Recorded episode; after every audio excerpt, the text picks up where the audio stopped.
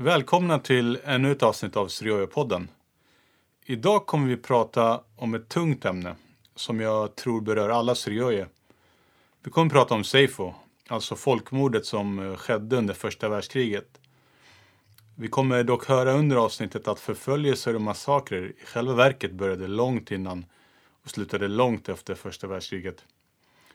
Min gäst idag är Hubert Roslund.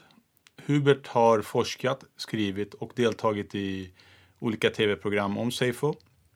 Och han är i min mening en sann expert inom ämnet. Hubert har till exempel på egen hand upptäckt nytt bevismaterial från källor i andra länder och använder i sina program och föreläsningar källor från många olika språk för att få en helhetsbild över vad som faktiskt skedde under folkmordet. Eh, jag vill eh, passa på att varna lyssnare att vissa delar kommer vara jobbiga att lyssna på. Vi kommer gå in på detaljer och det kommer vara grafiskt. Detta är eh, ett tungt men också ett otroligt lärorikt program om folkmordet som nästan utplånade oss.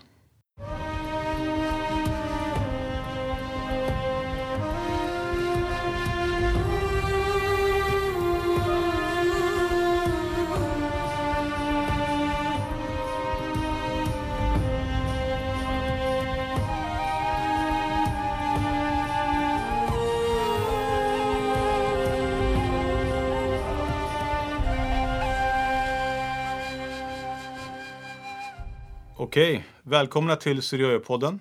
Dagens program kommer alltså handla om folkmordet på Syrioje, det vi också kallar Seifo. Ordet Seifo betyder svärd och betecknar just massmördandet av vårt folk. Och jag kommer innan programmet ha berättat lite kort om min gäst idag, Hubert Roslund, och varför jag ville att just han skulle vara med idag. Vissa lyssnare kommer kanske tycka att en del saker som vi tar upp kommer vara magstarka. Men det är ju trots allt ett folkmord vi pratar om. Och vi måste kunna vara ärliga och berätta om allt precis som det hände för att återge den sanna bilden. Jag vill börja med att tacka dig Hubert för att du ställer upp idag och inleda med frågan varför är det viktigt att vi pratar om Seifo? Ja, för de av dina lyssnare som är av assyrisk-syriansk bakgrund så är svaret fullkomligt uppenbart. Det här är antagligen den mest tragiska och dramatiska tidpunkten i er historia som fortfarande präglar era liv. Men det finns också en annan aspekt som är lika viktig för oss icke-syriojor. Och det är att det finns så många livsöden och så många lärdomar i en sån här unik historia. Det finns ingen grundlag, inte heller någon naturlag som säger att ett folk, ett samhälle eller en kultur alltid kommer att överleva vare sig den assyrisk-syrianska, den romerska, den jugoslaviska eller för den delen den svenska. Samhällen kommer och går. Och om vi vill vårt samhälle väl så är historia och omvärldskunskap viktigt. Både för att få inspiration från modiga och framsynta människor men minst lika viktigt för att lära av andras misstag. Mm. Och eh, vi kommer ut utan tvekan gå in på det här. Eh, om vi bara eh, går in lite grann på om dig själv, eh, Hubert. Jag menar något eh, de flesta redan har eh, räknat ut att du är inte syrier eh, själv. Eh, du som eh, svensk har skrivit både artiklar och deltagit i tv-program om de här frågorna, om vårt folkmord. Hur kommer det sig att du blev intresserad av det här ämnet? Ja, det stämmer att jag både deltagit i tv-program och föreläst och skrivit artiklar om det här och närliggande ämnen. Man kan säga att jag har haft ett stort och brett intresse av historia och omvärldsanalys så länge jag kan minnas. Har även studerat historia på universitetet, även om jag till slut tog ut min examen inom nationalekonomi. Och eh, mitt yrkesverksamma liv har varit inom finanssektorn, mm. såväl i Sverige som utomlands på global nivå. De, de första böckerna om folkmordet läste jag om armenierna. Men sen gick jag i en skola där det fanns en hel del assyrier-syrianer och för den delen också turkar och kurder. Och det lockade mig väl att läsa lite mer. En nyfikenhet antar jag att ta reda på hur någon, hur någon kunde överleva en sån apokalyps. Och sen dess har jag läst en våldsam mängd både böcker och direkt källmaterial på ett antal olika språk. Och också besökt en del av de här platserna där det utspelade sig. Och alla syrier känner ju till Seifo. Men eh, om jag ska ta mig själv som exempel. Jag, menar, eh, jag ser mig själv som påläst och historieintresserad i allmänhet. Eh, jag är 38 år, det vill säga inte särskilt ung. Ändå vet jag förvånansvärt lite om vårt folkmord. Och det känns som att det är så för många syrier, alltså, speciellt de yngre. Vi, vi, vet till exempel allt om eh, folkmordet på judarna men vi vet väldigt lite om vårt eget folkmord bara 30 år tidigare. Hur kommer det sig att det är så?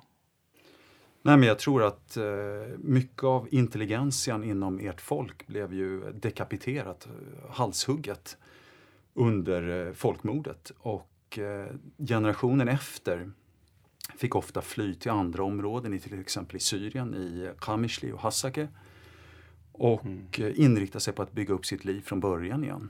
Och det här var väl ingenting som eh, prioriterades eller som eh, uppmuntrades av de olika statsmakterna i området. Mm.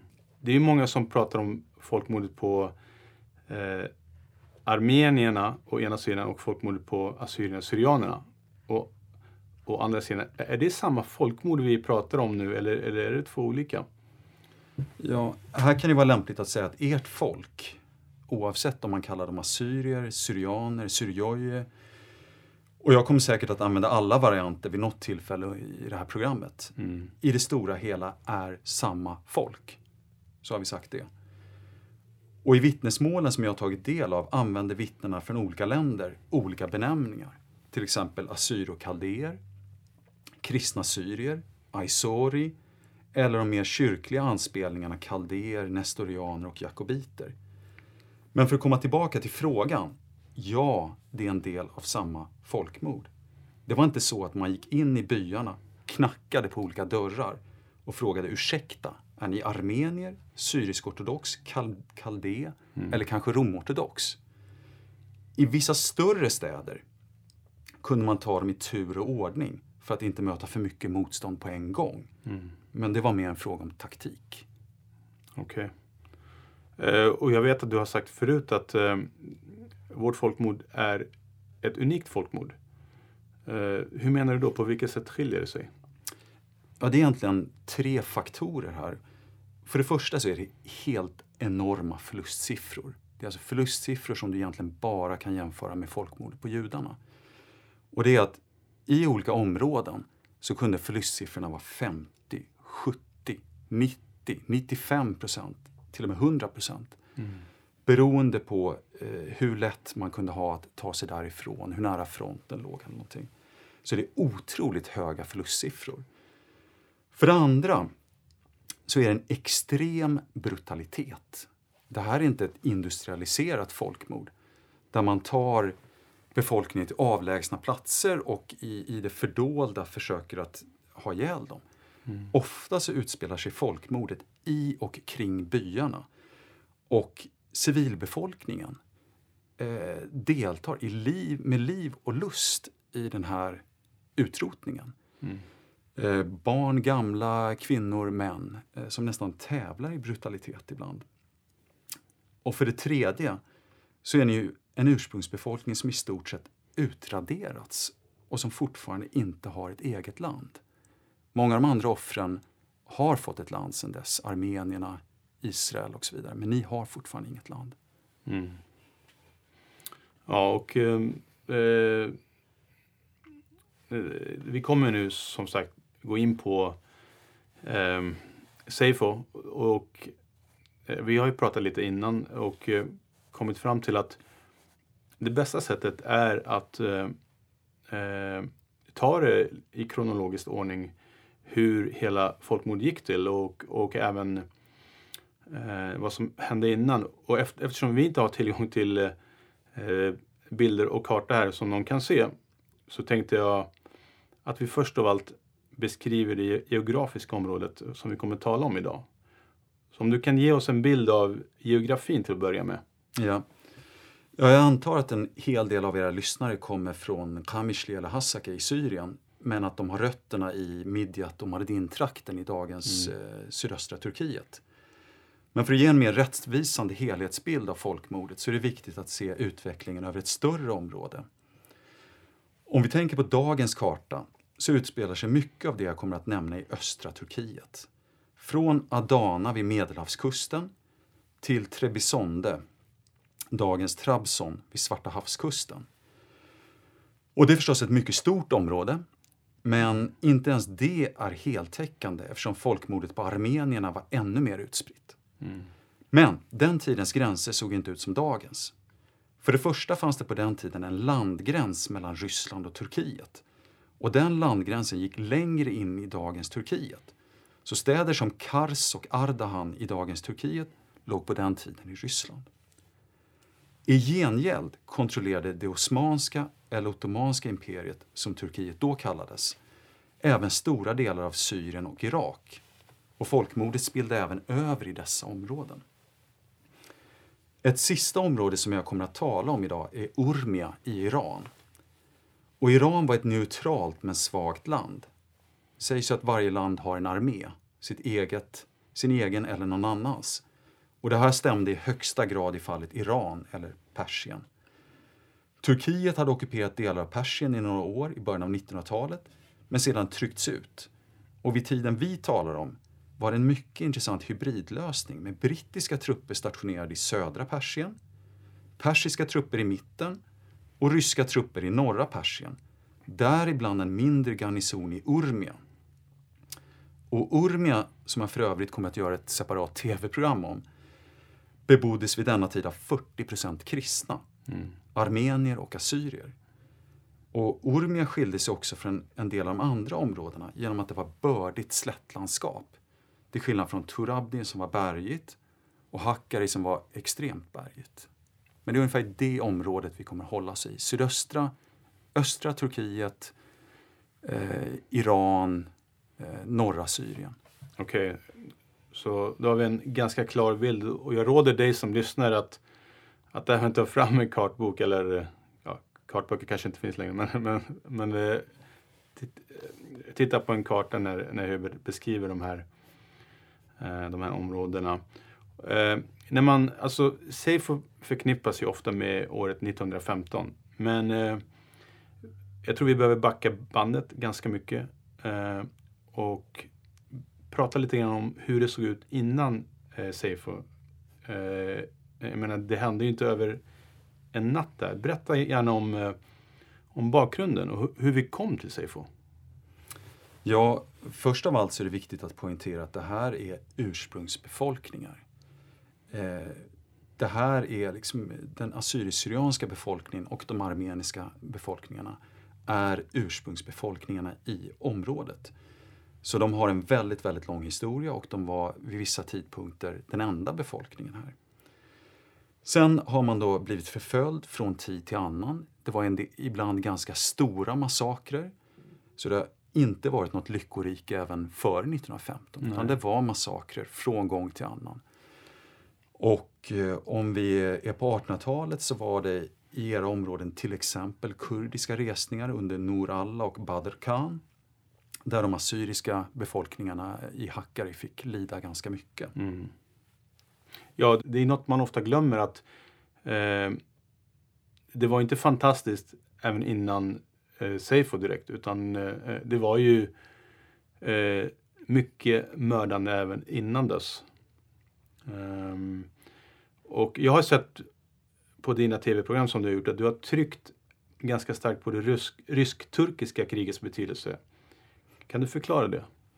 Ja, eh, man hade då kommit till ett läge när Ryssland och Turkiet hade kommit i krig eh, på 1870-talet.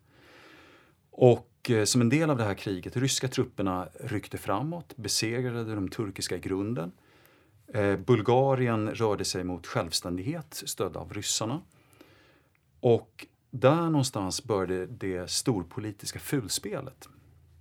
Britterna och eh, tyskarna och andra blir oroade för att Turkiet ska, eller det Osmanska imperiet ska falla sönder och börja motarbeta eh, ryssarna. Britterna till exempel säger att om eh, ryssarna eh, når Konstantinopel, dagens Istanbul, då kommer vi att förklara krig. Då står vår flotta redo att ingripa. Hur kommer det sig att de var oroade över, över, över det? Det var ju den här maktbalansens tid. Ja. Att eh, de ville inte att ryssarna skulle bli för starka, nå till Medelhavet. Och vid det här laget då så, så stod ju, eh, så kunde flera av de här ursprungsbefolkningarna ha befriats. Mm. Man hade ryckt fram i Kaukasus och a- både armenierna och assyrierna syrianerna hade kunnat bli befriade. Mm. Men då ingriper man för att begränsa de här landvinningarna. Och eh, eh, från början så skulle man då försöka göra som så att eh, eh, de kristna befolkningarna skulle få någon slags skydd om mänskliga rättigheter. Men det här urvattnades allt mer och de som gjorde de här överenskommelserna, de som tryckte på för att de skulle bli kvar inom det Osmanska imperiet, de visste ju att det här var fel ur ett moraliskt perspektiv. De visste ju det, det, det framgår alldeles tydligt. Men de tyckte att de var fiffiga, de tyckte att de skulle göra lite storpolitiska spel. Eh, så man såg till att begränsa de här landvinningarna. Och, och det var framförallt då eh, britterna? Britterna och, och även eh, tyskarna och, eh, och flera andra.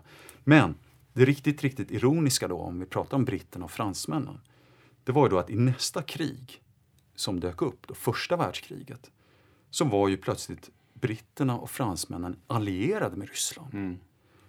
Eh, och de områden som man tvingade eh, kvar inom Turkiet var man nu tvungna att försöka besegra. Mm. Och det gjorde ju då att miljoner, både civilbefolkning och brittiska, och franska och ryska trupper dog på grund av den här cyniska, det här cyniska spelet. Så om vi går tillbaka till det eh, ryska kriget, hur, hur påverkade det? Ja, det påverkar på så sätt då att eh, de här folken, då, stora delar av armenierna, assyrierna, syrianerna blev kvar inom det turkiska riket. Och hade de inte blivit det så hade ju förstås folkmordet inte skett. Och eh, i teorin så skulle man då få vissa rättigheter, men där såg man ganska snabbt att det här kommer inte att hända. Så på 1890-talet så kommer då de kända Hamidiyeh-massakrerna som i första hand riktar sig mot armenierna. Och man tror att 200-300 000 människor slaktades under de här massakrerna. Men även assyrier, framförallt i Diyarbakir-området då, eller som eh, man kallar Amida, drabbades. Och där tror man att kanske 25 000 dog. Okej. Eh, men på många områden så kunde eh, Syrioi-befolkningen ducka, söka naturliga allierade i området och komma undan. Inte överallt, men på många ställen. Men 1909 sker någonting väldigt intressant, för då, eller skrämmande, för då är det massakrer i södra, vid Medelhavskusten, Mm. Adana. Och för första gången på länge så går man helt utan urskiljning mot alla de kristna befolkningarna. Man går mot armenierna, man går mot assyrierna och man tror att minst 30 000 dödades under väldigt kort tid i Adana. Och det var en ny metod där, där det visade sig att det spelade ingen roll om man hade haft en låg profil. Det spelade ingen roll om man hade lokala allierade, utan alla rök. Och det här förklarar lite grann eh, den förvirring som rådde i början av folkmordet. Räcker det med att ha eh, markerat att man inte är ett hot? Räcker det med att markera att man vill vara vän med grannbefolkningarna? Eller spelar det ingen roll? Så vi pratade redan alltså, på 1890-talet och 1909 om eh, massakrer. Just. Vad, vad var turkarnas eh, motiv till det här? Ja, alltså i, i viss form så, så lät man det bubbla över ibland. Att, och det är någonting som har skett väldigt eh, långt tillbaka i historien. Att, att vid vissa fall, fall så låter man det här trycket bubbla över. Och eh, ja, eh, men, men eh, vi kommer ju lite grann mer in på det här. Att det här är Mm. ju ett återkommande fenomen. Ja. Ehm, om vi ska prata lite om, om eh, vårt folks eh, ställning i de här områdena. Eh, hur såg det ut innan folkmordet? Alltså, hur, hur såg det ut för oss som, eh, eh som folk? Hur såg det turkiska eh, styret ut? Ja, i, i kärnområdet då i eh, Midyat, i Turabdin, så var det ju eh, ganska fattigt eh, och befolkningen var ju i stort sett helt utan rättigheter. Mm. Och vi har vittnesmål, bland annat då en, en engelsk äventyrerska, Gertrude Bell, som reser igenom området år 1909 mm. och vittnar om eh, att befolkningen lever egentligen helt utan rättigheter. Man är beroende av någon kurdisk klanhövding. Och eh, ja, det är inte en säker eh, miljö. Eh, I Urmia i Iran, där har ju då ryssarna börjat komma in och där har allting börjat gå åt rätt håll. Så plötsligt så börjar handel och jordbruk få ett uppsving. Exporten till Ryssland börjar ta fart. Och många syrier kan åka till Ryssland och bli gästarbetare eller, eller jobba inom handeln. Mm. Så det blir en väldig framstegsanda före kriget. Så där har man börjat få rättigheter. Men i kärnområdet inte alls. Nej. Som sagt, folkmordet eh, skedde ju bara några år efter. Eh, så eh, jag skulle vilja att eh, du berättade lite mer utförligt om, eh, om eh, Seifo i kronologisk ordning. Eh, till att börja med, hur startade det? Hur var startskottet? Ja, den 28 juli 1914 så anfaller Österrike-Ungern Serbien. Och nu ändras spelplanen. Som vi har sett så har de kristna ursprungsbefolkningarna i området varit under stark press under lång tid och utsatts för flera massmord och massakrer. Men trots allt finns det gränser för vad man vågar sig på i fredstid. Trots allt kan en stormakt, till exempel Ryssland, få nog och intervenera. I krigstid kan man dock, har man dock helt andra möjligheter. I alla fall om man kan hitta starka allierade. Mm. Och i augusti 1914 så mobiliserar Turkiet. Man går inte med i kriget, än. Men det är tydligt att man står nära Tyskland och Österrike-Ungern. Och att om man går med i kriget så kommer det att vara mot Ryssland och dess allierade Storbritannien och Frankrike. Om vi lägger folkmordet åt sidan så är ett av de övriga målen uppenbarligen att erövra så mycket av Kaukasus från Ryssland. Och det dröms också om att skapa en bro till Turkmenistan. Mm. Ryssland är dock fortfarande starkt och Turkiet inriktar sig därför på att förbereda spelplanen genom etnisk rens rensning av assyrier och armenier som bor i gränstrakterna mot Ryssland och mot Persien samt att infiltrera och förbereda en invasion av Iran. Mm. I augusti så lider den ryska armén stora nederlag i Ostpreussen. Och det ger givetvis den osmanska regimen ökat självförtroende och man går stegvis från tvångsdeportering av assyrier i Hakkari till skärmytslingar och massiva plundringar i Persien. Mm. Den 11 oktober samma år går man från skärmytslingar till ett större överraskningsfrontalangrepp mot Urmia som ju som nämnt är centrum för en bygd med betydligt större andel kristen befolkning i det neutrala Iran. Anfallet görs av en blandning av turkisk militär och större kurdiska miliser. Och den ryske konsuln rapporterar dramatiskt hur alla förväntar sig att stan ska falla i vilket ögonblick som helst. Men hur den lilla ryska garnisonen tillsammans med en hastigt beväpnad assyrisk självförsvarsstyrka mot alla odds lyckas hålla stånd tills förstärkningar når fram. Och även om själva centralorten Urmia räddas så lämnas ett stort antal byar åt sitt öde. Och den 15 oktober besöker den ryske konsuln Vedensky det som är kvar av en del av de här assyriska byarna. Och här kommer min översättning eh, från ryska. Mm. Okay. Citat. Överallt är resultatet av jihad uppenbara. Kristna kyrkor, ortodoxa och katolska, nedbrända och skändade. De heliga ikonerna sönderhuggna.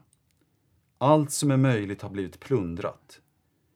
I Angar såg jag bränna kristna lik spetsade på stora vässade pålar och en skändad, avklädd och torterad gammal kvinna. Alla syriska bostäder, bostäder nedbrända och förstörda. Slutcitat. Och jag vill poängtera att detta handlar om dåd som utförs i fredstid mot civila invånare i ett neutralt land. Men nu rör man sig allt hastigare mot krig. Den 29 oktober attackerar tyska krigsskepp med ottomanska flaggor den rysk-ukrainska hamnstaden Odessa. Och några dagar senare bryter krig officiellt ut mellan Ryssland och Turkiet samtidigt som Iran förklarar sin neutralitet. Den 12 november förklarar Turkiet jihad, eller heligt krig. Även om vi kan se att detta redan i praktiken har förts. Mm. Nu börjar strider på två fronter. Först mellan de två arméerna, den ryska och den turkiska, mot varandra på den nordöstra fronten.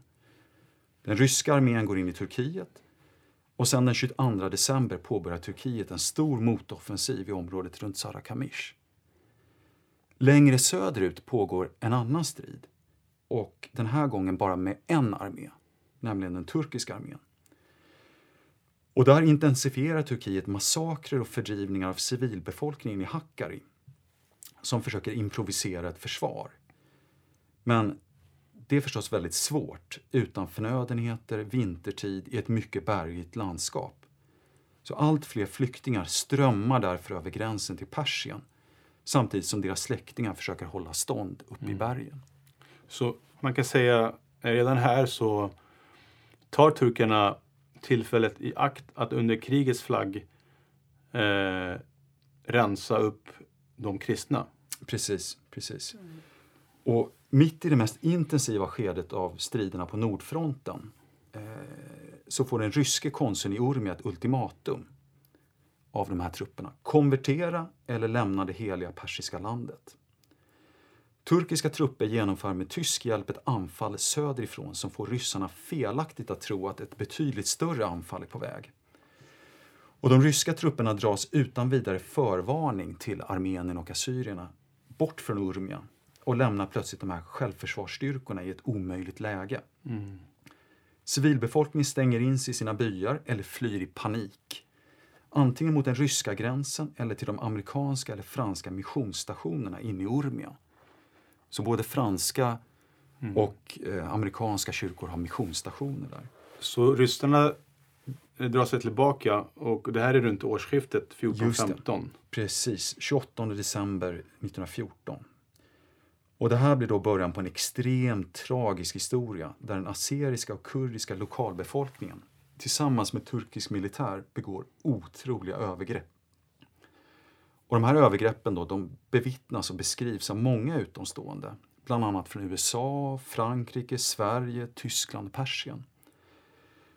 Och ett sånt citat är från Mary Lewis som var rektor för den amerikanska flickskolan i Urmia som bara till viss del lyckades skydda de som flyttade in på missionsstationerna. Och hon skriver så här, citat. Från första början är deras muslimska grannar deras största fiender. Om det inte är jihad så är det väldigt nära det. Det måste ha planerats i förväg för det har varit sammanhängande aktioner över hela slätten. Och lite senare fortsätter hon. På onsdagnatten begicks ett ännu hemskare dåd i Gulpashan. Den här byn och Iriava hade skyddats, delvis genom en tysks ansträngningar. Men på onsdag kom persiska frivilliga från Salmas, eller ännu längre ifrån. Tog 50 män och enligt rapporter sköt de på den närliggande kyrkogården. Sedan plundrade de byn, tog flickor och unga kvinnor, våldtog dem och uppförde sig i allmänhet som man kan förvänta sig att Satan gör när han släpps fri. Ryssarna besegrar sedan de turkiska trupperna vid Sarakamish och vänder sig tillbaka till Persien. Tabriz och Dilman återtas i januari-februari och ryssarna försöker ytterligare en gång nå ut till den kurdiske ledaren Simko för att se om man kan komma överens. Finns det några eh, rapporter som visar att ryssarna försökte beväpna oss kristna i området? Absolut, och det, det var en ganska stor diskussion om det i, i början av kriget. Eh, ska man beväpna de, de här assyrierna och, och så vidare? Och då var det en stor diskussion om eh, bland ryssarna där en del tyckte att man skulle det och andra befäl tyckte att man inte skulle göra det med hänvisning till att om vi tvingar oss dra, dra oss ur så gör vi de här befolkningarna till måltavla. Okej. Eh, och är de verkligen så effektiva ändå? Eh, Så man slutade i någon slags halvmesyr där man gav vapen i ett ganska sent skede.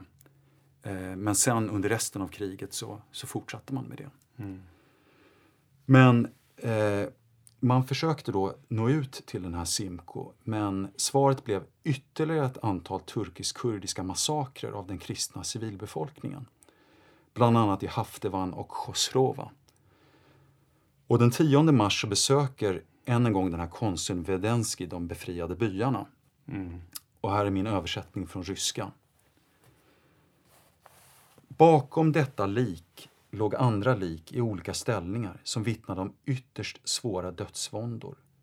Alla var syriska gamlingar som inte hade kunnat ta sig till Ryssland. Bakom kyrkogården på den angränsande gatan låg en hel hög med kroppar med avhuggna huvuden, med ägarnas mössor placerade bredvid, liksom utplacerade för bokföring av, ana- av en analfabetisk bödel som får ackordslön för sitt verk. Han fortsätter till en närliggande by Eh, som tidigare beboddes framförallt av armenier. Och där skriver han så här. Här var det gräsligt. Det var centrum för massakrerna på kristna, såväl armenier som syrier, insamlade från hela området av turkarna och kurderna. Det som jag såg överträffade allt man kan föreställa sig. I och utanför hela byn, i husen, på trösklarna, under takvalven av raserade hus, i brunnarna, på öppna ytor, i rinnande vatten, vid murar och staket. Överallt låg lik och kvarlevor av det till yttersta stympade lik. Slutcitat. Och som nämnt kommer dessa vittnesmål inte bara från ryssarna utan från en mängd olika håll.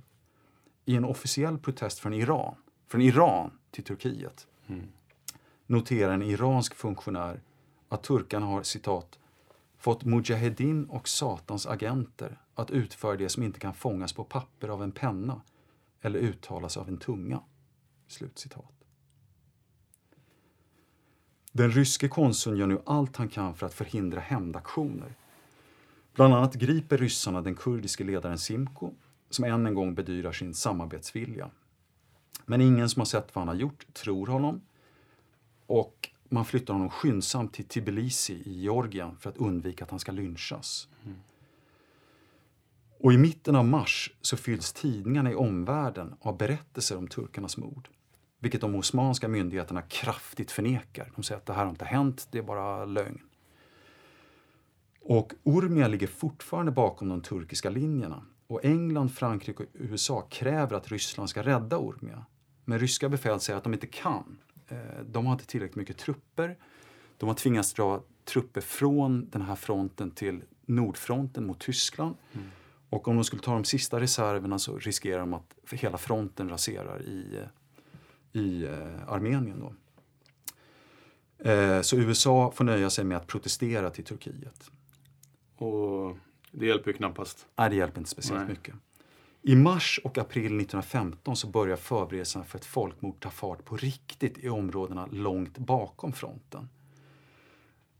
Det vill säga i de här kärnområdena vi pratar om, Mardin, Midjat och så vidare. Ja, för hittills så har vi ju uppehållit, upp, uppehållit oss mest vid eh, fronten. Precis, nu har vi varit i och bakom fronten. Men i mars och april 1915 så börjar man föra tillbaka riktigt extrema makthavare till regionerna. Till exempel Reshid som åternämns som vali, det vill säga guvernör för Diyarbakir. Och i Mardin i sydöstra Turkiet då bildas i all hemlighet dödsbrigader under namnet Al-Shamsin. De indelades i 50 och 50. Och trots informationsblockaden så börjar rykten spridas. De kristna i Mardin firar påsk i fruktan, även om makten försöker lugna befolkningen genom att bland annat ge den armenisk-katolske ärkebiskopen Shukralla Maloyan en hedersutnämnelse. Mm. I april ökar trycket fortsatt. I Diyarbakir, eller Amida som det kallas då eh, på ert språk, som på den tiden hade en mycket stor kristen befolkning, genomförs razzior, arresteringar och tortyr. I flera andra byar i området genomförs arresteringar och mycket brutala massakrer. Exempelvis i Kabie, Tel Armen och Karabash. I staden Van närmare då den här armeniska nordfronten så ökas trycket till stadens armeniska befolkning reser sig enligt vittnesmål i ett sista desperat överlevnadsförsök. Den 24 april genomför turkarna de så kallade Konstantinopelpogromerna där man försöker dekapitera eller halshugga den armeniska befolkningen genom att arrestera och senare avrätta alla ledande personer, biskopar, intellektuella, ledarfigurer med mera. Och det är alltså det datum som högtidlighålls varje år som minnesdagen för folkmordet. Precis. Men som vi kan se har folkmordet redan pågått ganska länge. Mm. För att fortsätta då, så turkarna försöker än en gång tränga in djupare i Persien men besegras utanför Dilman den 1 till 2 maj av ryska trupper med armeniska och assyriska frivilliga. Okej. Samtidigt, långt bakom fronten, ökar antalet massakrer på landsbygden runt Diyarbakir. Man försöker i all hemlighet att ta byarna en efter en. Många av dessa byar utplånades utan några kända överlevare. Det är alltså flera byar där vi vet vad som hände grannbyarna, men i de här byarna så finns det inga överlevare. De har bara upphört att existera efter tusentals års historia. Det är inte helt olikt eh, tyskarnas eh, framfart 30 år eh, senare drygt när de eh, rycker fram och sen bakom fronten så, ut, ja, så utplånar man alla som man alla ic- icke-önskade om man säger så. Med enda skillnaden att här gör man det ute i det öppna ofta. eh, Betydligt mer. Det gjorde i och för sig tyskarna på östfronten också. Men, men de vågade sig inte riktigt på den här eh, öppna taktiken i Västeuropa. Nej. Eh, och i Mardin så ges order om att kristna ska avväpnas och tjänstemän ska avskedas. Och det är den här typen av ultimatum som ofta ställs inför. Avväpnas och få skydd. Men sen när du har gett upp dina vapen så blir det inget skydd. Hade inte de kristna, eh, hade inte vi vid det här laget börjat inse vad som faktiskt sker och att eh, det egentligen inte fanns någon annan utväg än att göra motstånd? Eh, Det känns som att må- många fortfarande inte hade förstått det. Jag, tr- jag tror, dels så hade du en isolation mellan olika byar. Att informationsblockad fungerade ju bättre när folk bor eh, i separata byar i olika dalgångar. Eh, sen så försökte man väldigt mycket med, med fake news, för att använda ett modernt begrepp. Man försökte att säga till befolkningen att det är inte er vi ska gå efter, det är armenierna eller det är de rika eller någonting. Och de som verkligen ville tro på det här, eh, de fortsätter att förneka den verklighet som, som är på gång. Och, eh, men vid den här tiden så började det gå sämre för Turkiet vid fronten. Staden Van undsätts av ryska armeniska trupper. Och den 24 maj befrias till slut Urmia och de som trots allt har överlevt svält, sjukdomar och avrättningar kan lämna missionsbyggnaderna. Men i det syrianska hjärtlandet, långt bakom fronten, Mardin, Midyat, Diyarbakir och allt det här, så rör sig allt åt fel håll. I Diyarbakir tas de första fångarna ut på dödsmarsch i slutet av maj. De får höra att de ska evakueras till Mosul i Irak, men massakreras alla en bit från stan. I juni intensifieras dessa dödsmarscher och sprider sig till Mardin, där ledande kristna, bland annat den nyligen dekorerade Maloyan, arresteras och massakreras under nya dödsmarscher. En del icke-armenier släpps men lever givetvis då fortsatt i skräck. Och eh, de kristna soldater, därför att alla de kristna var ju medborgare i det Osmanska imperiet och mobiliseras i början av kriget. Väldigt många av dem avrättar man nu. Eh, Man drar dem från fronten och avrättar dem. Eh, Med hänvisning till officiella dekret. Och Turkiet skickar allt större trupper mot sina egna assyriska medborgare i Hakkari. Och massakrerna sker nu över stora områden. Exempelvis Hassankeyf, Mansouriye, Nusaybin, Golie, Sirt. Och ett väldigt intressant men skrämmande vittnesmål kommer från den venezolanska legosoldaten Rafael de Nogales som då stred i Turkiets tjänst men som har skrivit en bok eh, långt senare han vittnar om det folkmord som han såg. Mm. Och i det så skriver han, berättar han då om eh, massakern av den intet ont anande civilbefolkningen i Sirt. Och, och, eh, Och den här personen är ju då en person som faktiskt eh, stred för turkarna. Absolut, han stred för turkarna så att han hade inga incitament att, att överdriva det här för att den berättelse han, det vittnesmål han ger gör ju honom medskyldig till folkmord. Precis. Han hade kunnat åka hem till Venezuela och säga att han ljuga ihop en historia om att han st- stred för fransmännen. Och ingen på hemmaplan hade kunnat veta skillnaden. Mm. Istället skriver han den här boken. Och eh, min översättning från spanska den här gången, eh, då citat. På vägen till Sirt kom några officerare från Bashkales frivilligbataljon ikapp mig och förklarade med nöjd uppsyn hur och på vilket sätt myndigheterna i Bitlis hade allt redo och bara inväntade Halil Beys slutliga order för att inleda en av de mest fega massakrer i det moderna Armenien. Kanske på grund av att jag har lärt mig deras språk gav de efter för denna kamratliga impuls som turkarna nästan alltid har behandlat mig med och rådde mig till och med att skynda mig om jag ville komma i tid för att vara med om den stora massakern i Sirt. Sen fortsätter han med att beskriva hur det såg ut där. Mm. Och han säger då att när han red in i stan, att det grymma spektaklet jag såg på en kulle bredvid vägen, täckt av tusentals halvt avklädda och blodiga lik, som låg i högar och omslingrade varandra i dödens sista omfattning. Fäder, bröder, barn och barnbarn låg där som de fallit för sina mördares kulor eller yataganer. Och yatagan är då en sån här, ett slags kortsvärd. Mm. Och det är inte bara han som gör den här typen av vittnesmål. Vi har ett annat vittnesmål av en arab, son till en shejk från södra Syrien, Fayez el-Hussein, som då har varit en funktionär i det Osmanska riket och som beskriver hur det såg ut när han färdades genom landsbygden. Alltså rakt ute på landsbygden. Mm. Och då skriver han så här. Halvvägs till Diyarbakir såg vi ett hemskt spektakel. Liken låg i stora antal på båda sidor av vägen. Där såg vi en kvinna utsträckt på marken med kroppen till hälften täckt av hennes långa hår. Där kvinnor liggandes på mage med deras vackra former täckta av torkat blod. Och där män vars lik bränts av solen tills dess de liknade kol. När vi närmade oss Siverek blev det allt fler lik med en stor majoritet av dödade barn. När vi närmade oss Diyarbakir såg vi allt fler lik. Vi hade inte förväntat oss att hitta lik så nära Diyarbakirs stadsmurar, men vi hade fel. För vi färdades mellan lik hela vägen fram till stadsporten. Och än en gång, de här beskrivningarna är alltså av de öden som har mött civila medborgare. Åldringar, barn, kvinnor, långt, långt bakom fronten.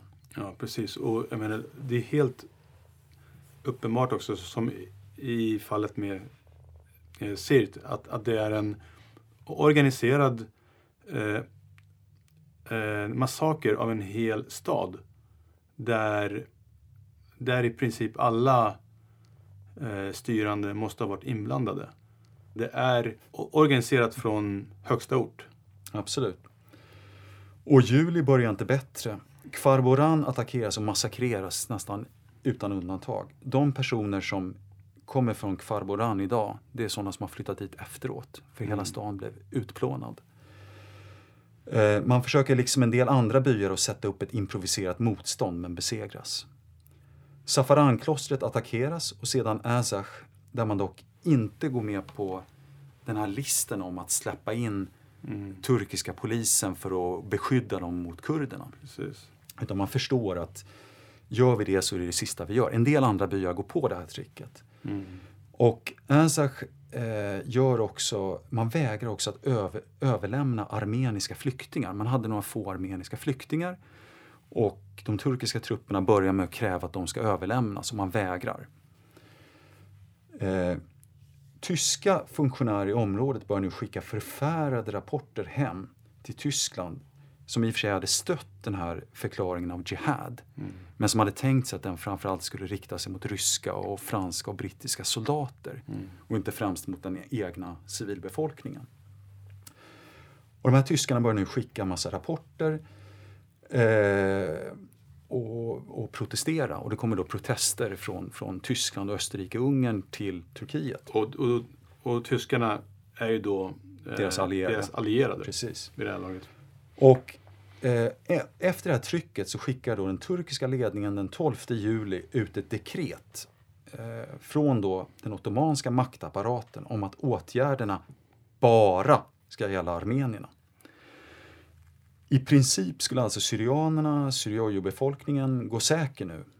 Men det är osäkert om det överhuvudtaget var meningen att någon skulle respektera detta dekret. Mm. För den 19 juli, en vecka efter att de här orderna har utfärdats att ingen ska röra assyrier-syrianer, så sker då, eh, attackeras Midjat, som är då huvudstaden i, i ert kärnområde Turabdin. Mm.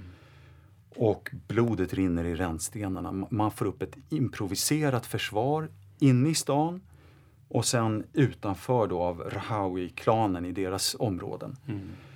Och eh, till slut då så, så, lyckas man evakuera en del till Ain Wardo, en befäst ort. Mm. Eh, där man till skillnad från de andra har sett vad det är som är på gång. Man har förstått vad som är på gång, man har reparerat murarna, man har förberett det hela. Och man lyckas slå sig fram till, till eh, då där Rahawi-klanen försöker försvara sig och även till den, de tunnlar som, som, eh, där stadsbefolkningen i Midjat kan rädda sig ut från. Och lyckas evakuera folk upp till Ain Wardo där man då fortsätter att göra motstånd. Mm. Eh, och det här motståndet då som man nu i sista sekunden börjar sätta upp det använder då de turkiska makthavarna för att skylla på som orsak till folkmordet. Mm. Men inte ens de, deras egna allierade köper det här, den här förklaringen. Nej, så bland annat, de, precis, de tror inte på det själva. Nej. Så bland annat då den tyske eh, konsuln Holstein, han mm. rapporterar till sina myndigheter då att detta uppror är en direkt konsekvens av de extrema åtgärder som Diyarbakirs vali vidtagit mot alla kristna utan åtskillnad. De försöker bara rädda livhanken. Och du nämner ju att vi, att vi gör motstånd. Jag är lite nyfiken. Hur såg motståndet ut? Eh, jag menar, vilka vapen, vilken utrustning hade vi tillgång till? Vad hade vi egentligen för möjligheter? Jag tror vi kan komma till det lite senare här. Jag tänkte bara först berätta att efter den här mm. Eh, biten då när man kommer fram till att eh, 12 juli att man inte ska attackera någon så är det inte bara Midjat den 19 juli utan sen kommer en lång rad av massakrer mot andra av era områden. Derike 11 augusti, Ha och Hebop. Slutliga slakten i Nusaybin 16 augusti. Mm. Betebe attackeras 20 augusti. Eh, hela stan Jezire försöker köpa sig fri, försöker samarbeta men de slaktas den 24 augusti. Eh, frontalattacker mot Azach i augusti. Så det, det, det, fortsätter i, i stor skala efter mm. det här. Okay. Och eh, en annan då, samma den här araben, eller Hussein, han berättar också, även om han skrivit mer om armenierna, så berättar han om syrianerna och ert motstånd. Och då säger han så här. Syrianerna i Midjat-provinsen var modiga män, modigare än alla de andra klanerna i området. När de hörde vad som hänt deras bröder i Diyarbakir och närliggande områden samlades de och förskansade sig i tre byar nära Midjat och gjorde heroiskt motstånd och uppvisade mod bortom all beskrivning. Regeringen skickade två armékompanier förutom det gendarmkompani som redan skickats. De kurdiska klanerna samlades också mot dem, men utan resultat. Och därmed lyckades de försvara sina liv sin heder och sina tillgångar från denna förtryckande regerings tyranni. Så de här attackerna, det är egentligen inte tre orter utan det är faktiskt fler. Det är Azach, det är Ain Wardo, Deiro de Slibo, Ha, Betebe, Basibrin och Anhel. Och i en del områden så försöker man men misslyckas. Eh, det är inte lätt att kasta upp ett improviserat försvar. Du behöver förnödenheter, du mm. behöver ammunition, du behöver allt det här. Och i Azach till exempel så börjar man alltså då tillverka ammunition av en kombination av saker som eh, trädrötter och kokad avföring och liknande. Mm. Så att, eh, du försöker. Man var, man, man var improvisativa. Precis. Eh, framförallt så litade man inte på myndigheterna. Man släppte inte in några myndighetspersoner och man försvarade sig. Och eh, man började till och med göra motattacker. Så från Azach så började man eh, göra utfall på okay. natten, frontalangrepp där man, där man eh, lyckas döda ganska många av de här attackerande trupperna och ta vapen av dem, ta vapen och ammunition. Så en form av eh, gerillakrigföring? Gerillakrigföring. Man ja. lyckas eh, slå tillbaka mot de här linjerna som, som omger en. Otroligt. Ja. Och man skapar eh, då speciella styrkor för det här. Eh, men i vissa områden som i, Edessa, dagens Urfa, där, där misslyckas man. Man faller, massakreras. Och det här fortsätter då hela vägen fram till november. Så I slutet av november så gör man i Azach ett sista motanfall. Och efter det så eh, drar sig de turkiska trupperna tillbaka och kurderna tillbaka. Mm. Eh, och eh, därför att man, man, helt enkelt, man kan inte fortsätta, man håller på att förlora striden mot ryssarna i Iran och i, på Nordfronten för att man lägger för mycket trupper att slåss mot den egna civilbefolkningen. Mm.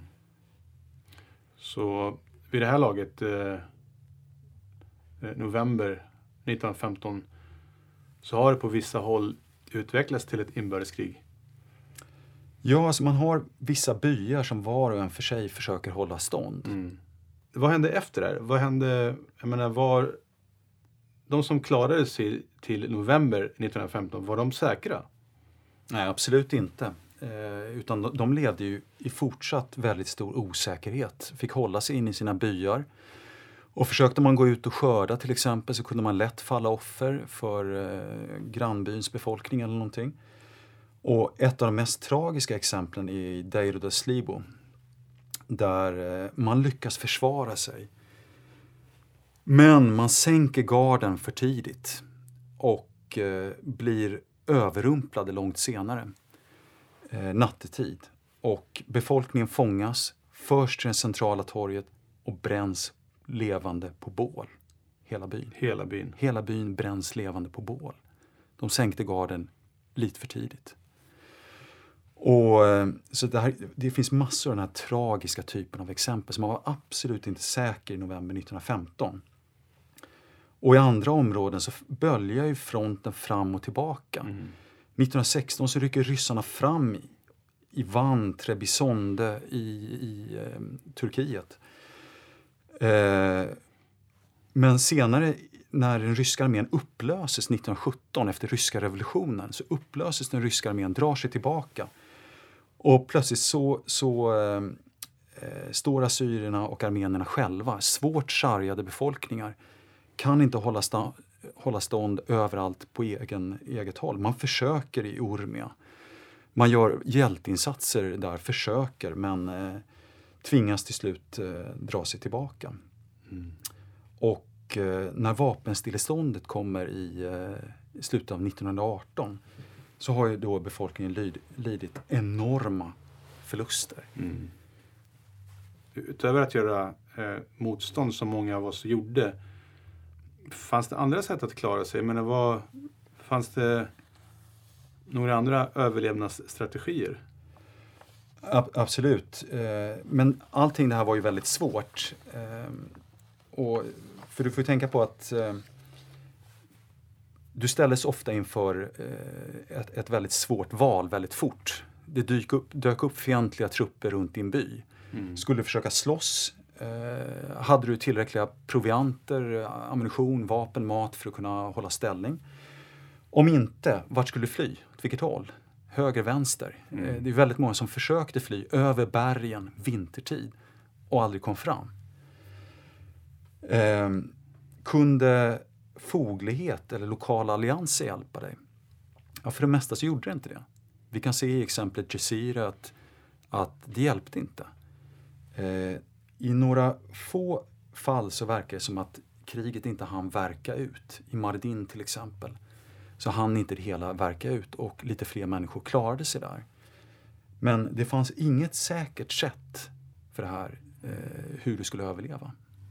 Men ofta så var ju de som hade låg tillit till centralmakten, det var ju de som klarade sig bäst. För de fick en tidigt val mellan ska jag fly eller ska jag kämpa. Mm. En, eh, det var en dödsfälla hur, hur man än gjorde. Absolut, och förlustsiffrorna är ju extrema som jag nämnde. Att I Diyarbakir till exempel, och som låg långt bakom fronten, så eh, de här missionsstationerna i Mardin, de hade då fört räkning, väldigt detaljerad räkning över de kristna befolkningarna. Efter armenier, armenisk-ortodoxa, armenisk-katolska, syrisk-ortodoxa och, och så vidare. De hade allting väldigt detaljerat. Mm. Och de uppskattade förlustsiffrorna under själva folkmordets mest intensiva del, inte i spelet efteråt, till 82 procent i Diyarbakir. Man tror att 144 000 människor dog i det området, alltså långt bakom fronten. Mm. Och därtill uppskattades antalet kristna från andra regioner som dödats medan deras fångkolonner befunnit sig i transit i Diyarbakir eh, konservativt räknat till 50 000. Mm. Så slutsatsen är att fler kristna dödades i Diyarbakir än det fanns befolkning innan kriget. Så det är, det är otroligt tunga siffror som vi talar om. Ja, det är helt, helt sjuka siffror. Um, och sen kom ju vapenstilleståndet till slut. Eh, vad hände då? Blev det bättre eller? Ja, det här är en period som jag har fördjupat mig i, i bland annat i ett tv-program som heter När öden möts, en fransman i Mellanösterns geopolitiska centrum. Där jag berättar om det som hände i Syrien efter vapenstilleståndet. Och jag har givetvis mer information, men jag har byggt upp historien runt en korrespondens som finns mellan en fransk tjänsteman, Ernest Scheffler, senare guvernör i den av Frankrike skapade Alavit-provinsen, och hans svåger i Frankrike, som jag då har fått av, av släktens privata arkiv. Och eh, för den som vill fördjupa sig i det här så rekommenderar jag då, då det här tv-programmet. Men i grova drag så är det som händer följande. Till en början så ser allt väldigt positivt ut för de här sargade ursprungsbefolkningarna. Den amerikanske presidenten Wilson driver på för ett betydande område i dagens Turkiet som innan folkmordet hade stora armeniska befolkningar. Att det ska bli en del av ett större Armenien. Mm. Och eh, eh, även Grekland ska få stora områden. Bland annat då Smyrna, dagens Izmir. Och Italien, Storbritannien och Frankrike ska få stora områden. Antingen som intressesfärer eller som förvaltare, så kallad mandatmakt. Mm. Så Frankrike ska få Syrien och Kilikien, en del av då södra Turkiet. Och de försöker då locka tillbaka eh, armenier och assyrier-syrianer till området. Då. Och man lovar dem, de som har överlevt folkmordet, och man lovar dem eh, skydd. Man lovar dem att kvinnor och barn som har rövats bort och egendomar som har beslagtagits av turkisk och kurdisk lokalbefolkning ska återlämnas. Så det börjar se ändå bättre ut. Men så händer det här som händer så ofta. Eh, den geopolitiska spelplanen ändras. Mm.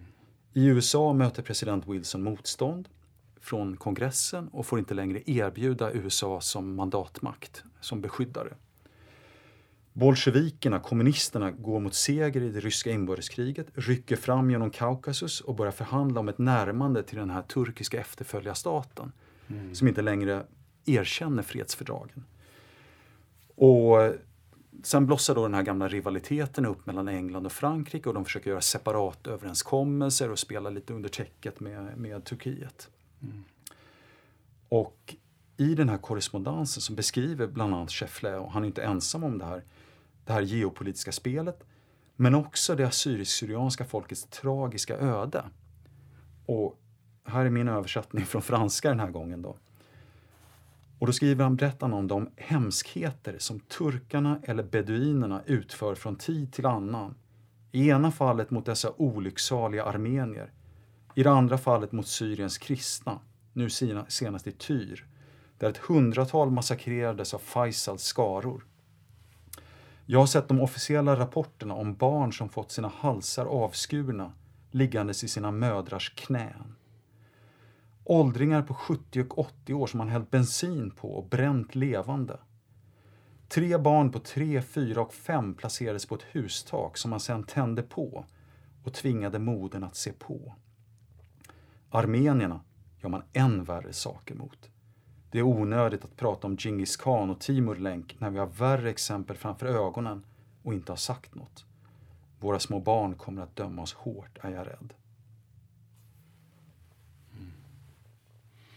Ja, eh, så helt klart så slutar inte Seifo i och med vapenstilleståndet. Eh, så man, en, jag menar, man undrar egentligen hur länge höll det på och, och när slutade Seifo? Alltså när, när slutar man mörda vårt folk? Ja, i den mån det överhuvudtaget har slutat. Eh, det är klart att successivt får man en mindre och mindre befolkning att, att göra de här övergreppen mot. Och eh, eh, Ottoman, eller, tur, turkiska staten tar då en grupp efter en annan. Man, man börjar då med att tömma de här områden som fransmännen skulle ha täckt. Och eh, när man då i Lausannefördragen 23 så, eh, så får man stora landvinningar för den här turkiska efterföljarstaten. Och nu töms stad för stad. Aintab, Edessa, Marash och er patriark lämnar Deir al-Safaran och flyttar till Homs. Och i Mardin så skruvas trycket upp tills de flesta flyr till Frankrike, eh, till franska Syrien 1924-1925. Och eh, september 1925 så tas många av de här kvarvarande assyrierna som återvänt, som bor i gränstrakterna mellan Irak som ska tillfalla eh, Storbritannien mm. och eh, Turkiet, eh, överraskas och tas ut på dödsmarsch. Och så det här är då 1925. Mm. Och här är ett citat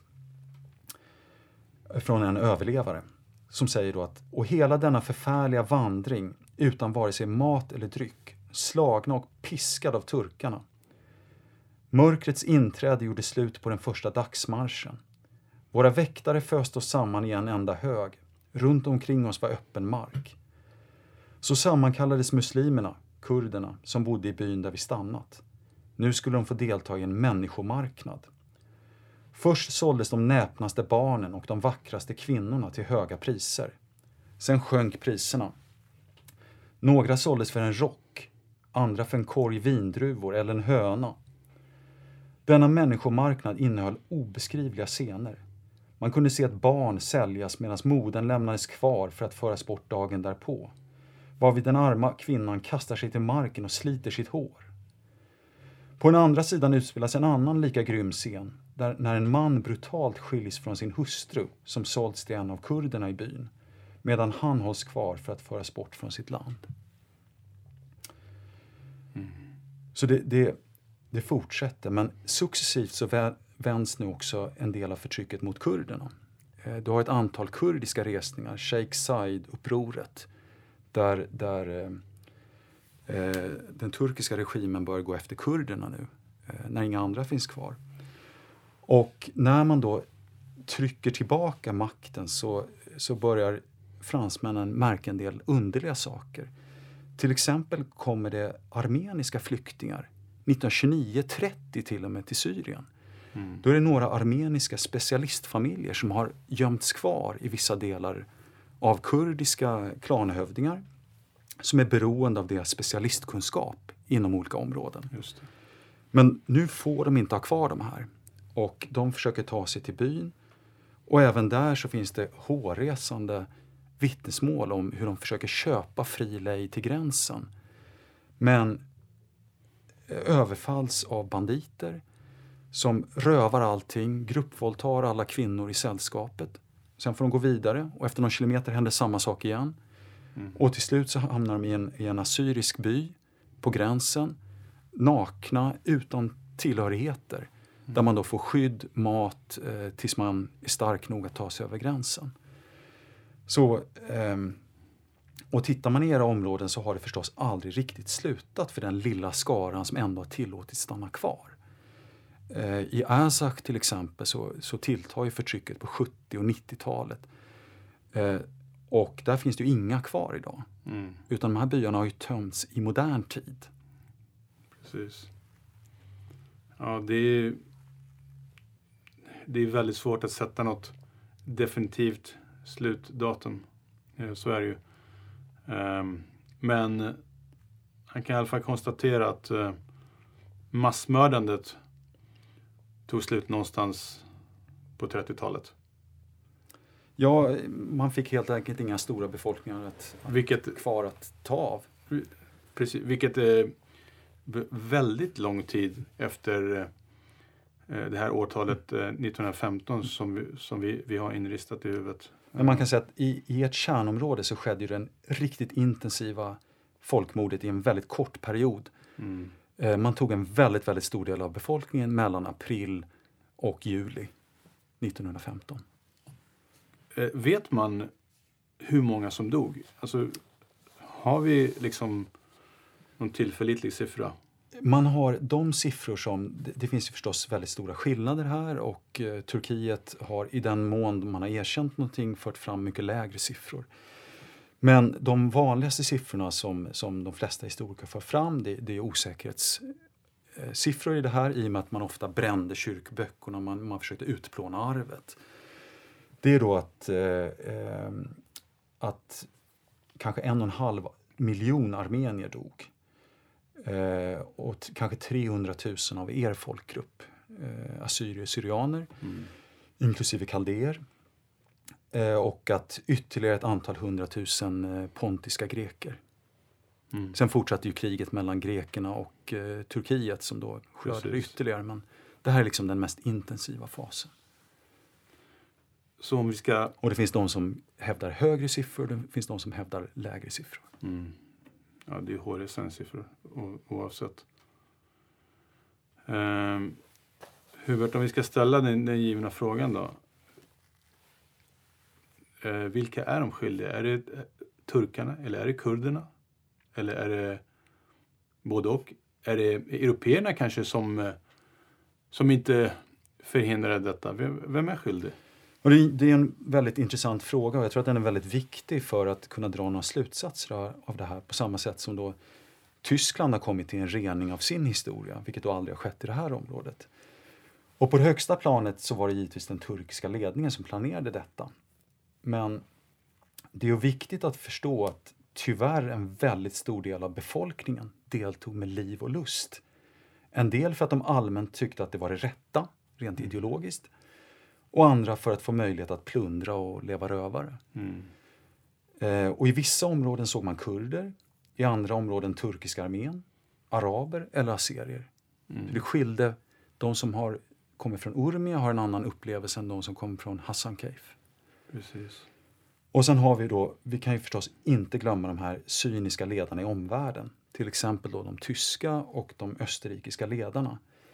Eller i fasen efter kriget då de här eh, ledarna som gjorde eftergifter mot Mm. efterföljarstaten.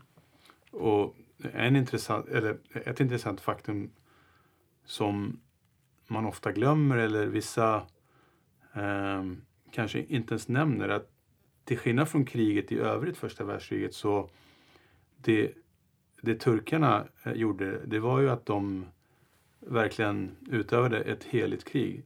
Eh, jag menar, deras ambition var ju att utrota de kristna för att de var kristna. Uppenbart känns det som att det var motivet. Absolut, jag, jag tror att det är lätt att komma till fel slutsats om man bara tittar på en del av fronten. Men när man lägger allt det här tillsammans så ser man, att, ser man ett väldigt tydligt mönster. Och det är då att man försökte, givetvis för att inte få ett stort motstånd, hade man sagt från början till de kristna att vi kommer att utplåna varenda en av er, man, kvinna, barn, gamlingar, så hade folk försökt göra motstånd. Så man försökte givetvis av taktiska skäl att spela ut folk mot varandra, att dela folk, att sätta armenier mot eh, assyrier, assyrier eh, eller eh, då syrisk-ortodoxa mot kaldéer och så vidare. Så det var en taktik man försökte göra i områden där man hade en större befolkning för att ta dem i mindre delar i taget. Eh, men slutresultatet blev ju nästan alltid detsamma. Mm. Eh, du kan hitta några få orter där du har ett undantag. Men det här är mönstret. Ja. Alltså det, man, man undrar ju hur de ändå kunnat eh, lyckas med det. För det, det, är, menar, det är inget litet projekt. Nej, och jag tror ju då att, att man lyckades ju med det här genom att man skickade olika budskap till olika grupper. Så inom den turkiska gruppen så pratar man om panturkism. Eh, så vi har ett, bland annat då ett telegram där en av de här ledande politikerna, Halil Adib, eh, domare och ledande politiker i Mardin, i ett telegram till Rashid eh, i oktober 1915 skriver Låt mig trycka din hand, du som har återtagit de sex armeniska vilajeterna och öppnat vägen till Turkestan och Kaukasus. Mm. Och de här armeniska vilajeterna, det var de här områdena, provinserna där det fanns mycket armenier. Så för honom så var det en hel del av den här panturkismen. Det sa man förstås inte till kurderna, där spelade man då det här islamistiska kortet, mm. panislamismen väldigt tydligt. Till ty tyskarna så sa man ju att det här handlade om att ta itu med eh, separatister och sabotörer för att kunna slåss mot Ryssland. Mm. Så man skickade olika budskap. Precis. Men vittnesmålen som görs av både allierade och neutrala visar på att de flesta på marken förstod vad det rörde sig om. Kunde det sluta på ett annat sätt? Det, tror jag, det är en hypotetisk frågeställning, men det tror jag absolut att det hade kunnat göra. Och, och det beror ju på två faktorer. För det första, hade ni kunnat samarbeta bättre? Och det är klart att det hade man väl kunnat göra. Man hade kunnat samarbeta mer mellan de här olika kristna grupperna, mellan olika byar, reagera tidigare. Eh, men sen den andra frågan är ju också det här geopolitiska spelet efter kriget.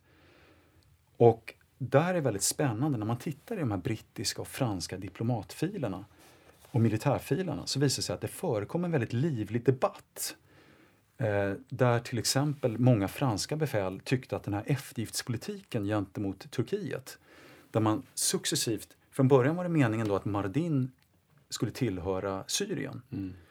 vilket hade gjort att ni hade kunnat bo kvar där.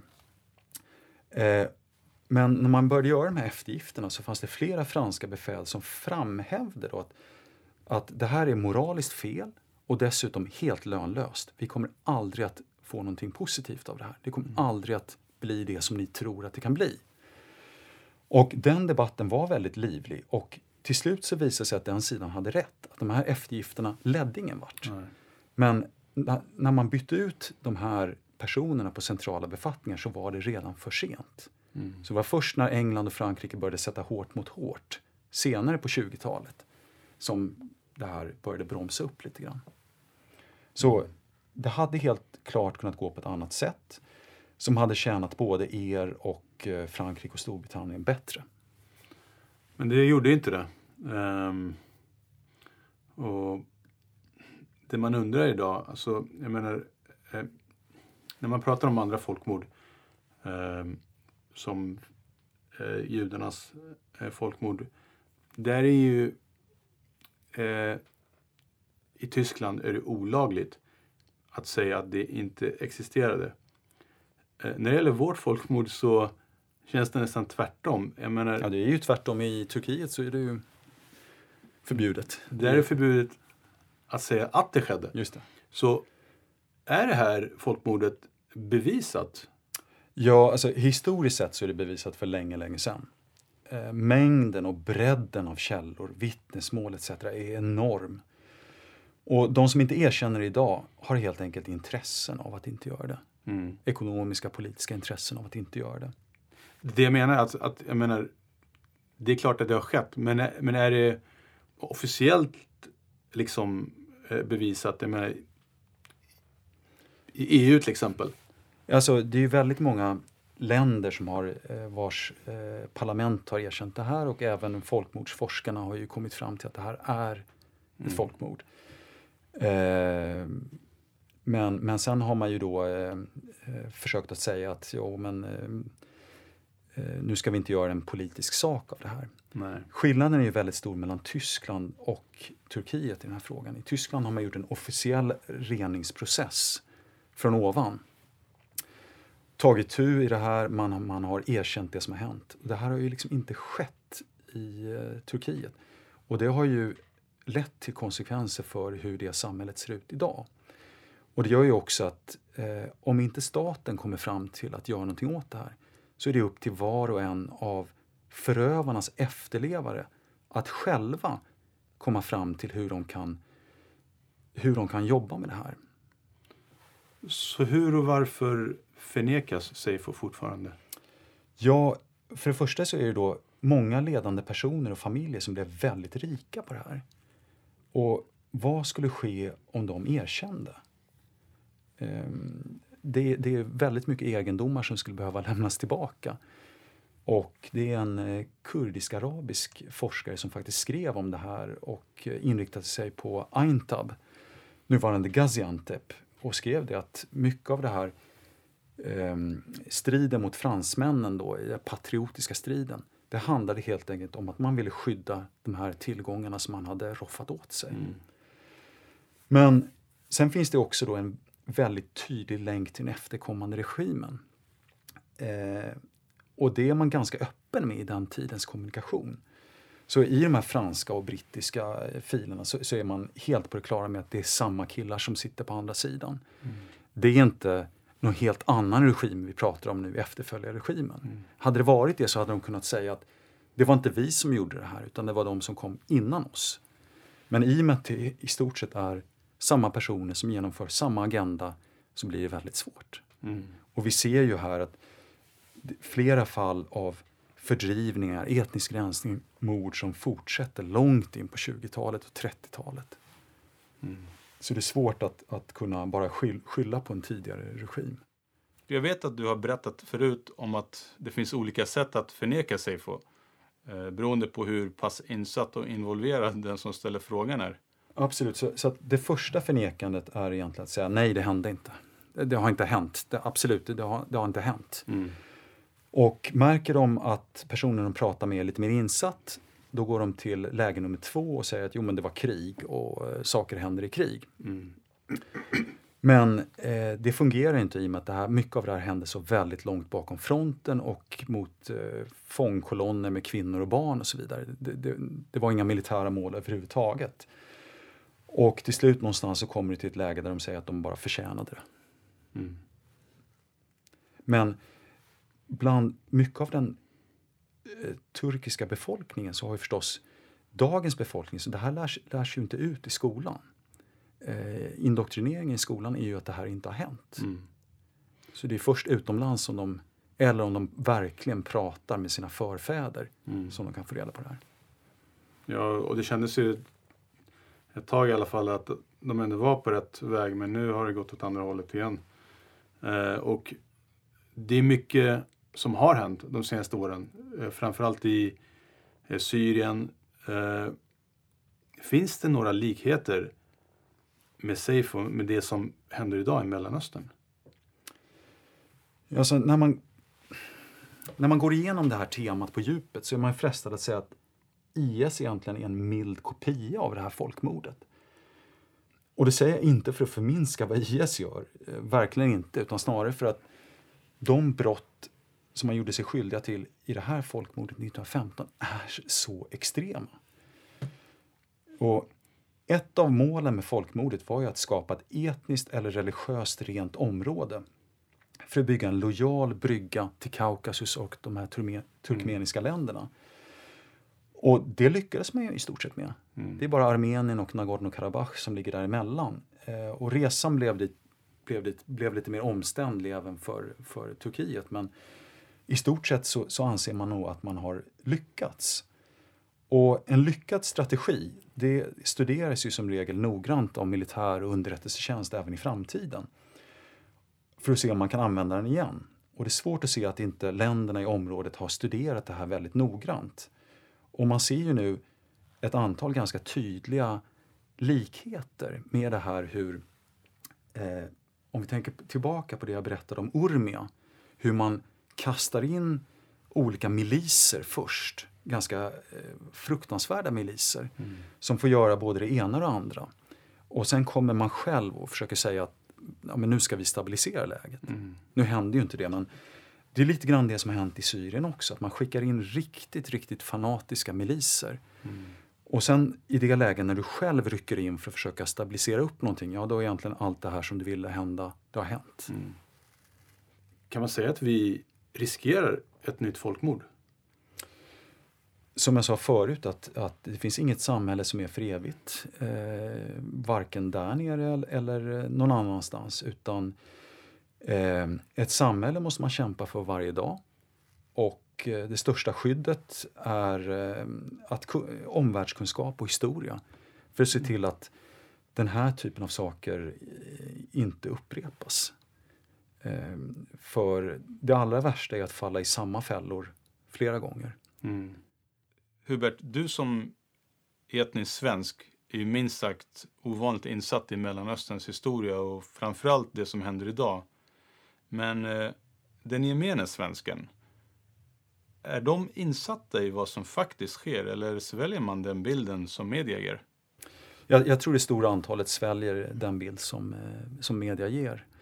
Och eh, det är väl ett ehm, privilegium om man har blivit lite mer insatt i en fråga, att man, man, man ser att eh, vi har ett antal väldigt, väldigt ytliga journalister.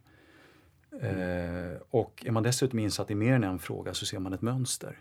Och jag tror att den stora viktiga uppmaningen, att det bästa sättet att skydda en, en demokrati, det är att medborgarna inte bara lyssnar på det som man matas med från, från media utan att man gör en ansträngning att själva sätta sig in i området och lita på sin egna kunskap. Och när jag pratar med assyrier-syrianer så har ju ni mycket mer kunskap om de här områdena. Ni har mycket mer grundkunskap. Mm.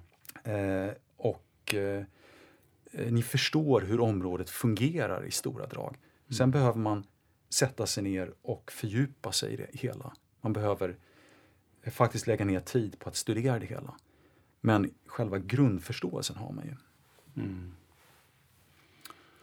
Ja, äh, äh, det här kan man snacka om hur länge som helst. Eh, och eh, eh, jag rekommenderar våra lyssnare att även läsa eh, de böcker som du har läst. Vi kommer länka till dem. Och ehm, Jag hoppas att det har gett en, eh, en hyfsad inblick i alla fall över vad som ledde till Seifo och, och, och, vad som faktiskt skedde. Uh, och jag vill tacka dig Hubert för att du tog din tid att vara här idag. Uh, jag hade kunnat prata om det här i ett par timmar till. Uh, men om, om jag frågar sist, men inte minst, vad tycker du att lyssnarna kan ta med sig från det här? Jag, jag tycker att för dagens Syriojo, för dagens assyrier-syrianer så är det här ett oerhört starkt budskap. Era förfäder har gång efter annan utsatts för förtryck, massakrer och folkmord. Ibland på grund av sin religion, ibland på grund av både sin religion och sin ras. Trots det har de kämpat vidare, vägrat konvertera och på något sätt tagit sig fram. Det är någonting som ställer krav och som förpliktigar. Har de gjort alla dessa offer för att ni ska glömma dem? Nej, det ställer krav på hågkomst, tacksamhet och att göra sitt bästa för att leva ett bra och hederligt liv och göra det bästa för att en sån här situation inte ska uppstå igen.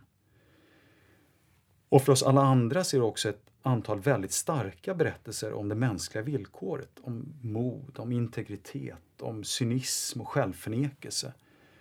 För som jag sa, det finns inga, ingen grundlag som säger att ett samhälle alltid ska bestå. Och då som nu så finns det många människor som i det längsta klamrar sig fast vid en illusion för att slippa se vad som är på gång. Och, så jag tror att det är det stora medskicket. Och, och gör mm. även som jag. Eh, prata med era äldre, fråga dem. Eh, så sent som nu i, i påskhelgen så träffade jag några som berättade nya historier som jag inte hört talas om, som jag börjat gräva i. Så mm. gör det fortfarande. er äldre generation, eh, de, de kan saker och kan ge inspiration till att läsa mer om olika saker. Det ska vi absolut göra. Och med de fina orden och fina råden så vill jag tacka dig Hubert. Tack för din tid och vi hoppas vi hörs snart igen. Tack. Tack så mycket.